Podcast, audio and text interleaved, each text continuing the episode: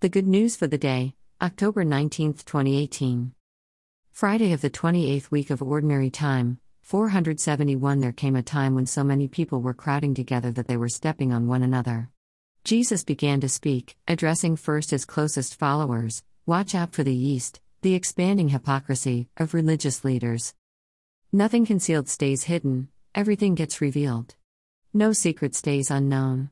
So, anything said under a cloak of secrecy will come to light.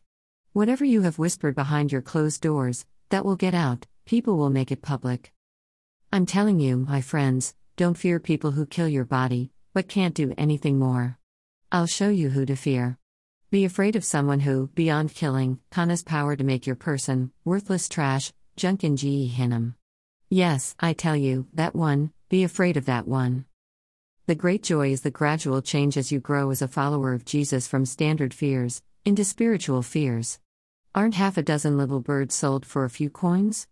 Yet not even one of them has escaped the notice of God. The hairs on your head have all been counted. Don't be afraid. You're worth much more than many sparrows. Luke 12. As you transform into a child of God, a follower of Jesus, your fears shift. A child fears monsters, but not little crawly things. A child may fear the death of Nana, but will accept it. A boy or girl may swing on tree branches but fear a dark closet. You and I have adult fears.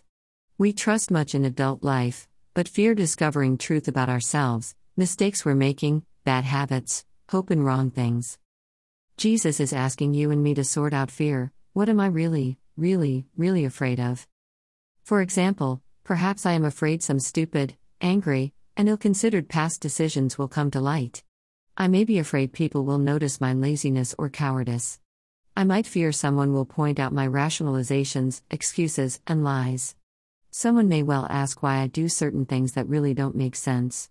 Yes, and maybe someone will convince me, with evidence, that much of my way of life is a life of hypocrisy. I might be afraid these will become public. Then I realize that, sometimes words, time, and evidence can destroy my soul. Accusations and sometimes even the truth can make you hopelessly depressed.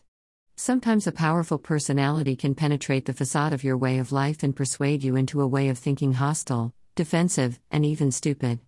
You become different and realize later on, you gave away your integrity, your soul.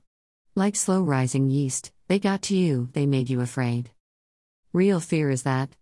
Real fear is not just a fear of truth, but that a revelation can rip your heart out, poison your love for God and neighbor, devastate your faith and hope. Only by prayerful humility, in peaceful calm and trust, your soul and heart devoted to caring for others, can you keep hearing the good news as fearless joy inside you. The vast gifts of God require a certain vision, a purity of heart focused on the love God has for you. You are worthwhile to God, you are loved. Don't let any fear destroy you.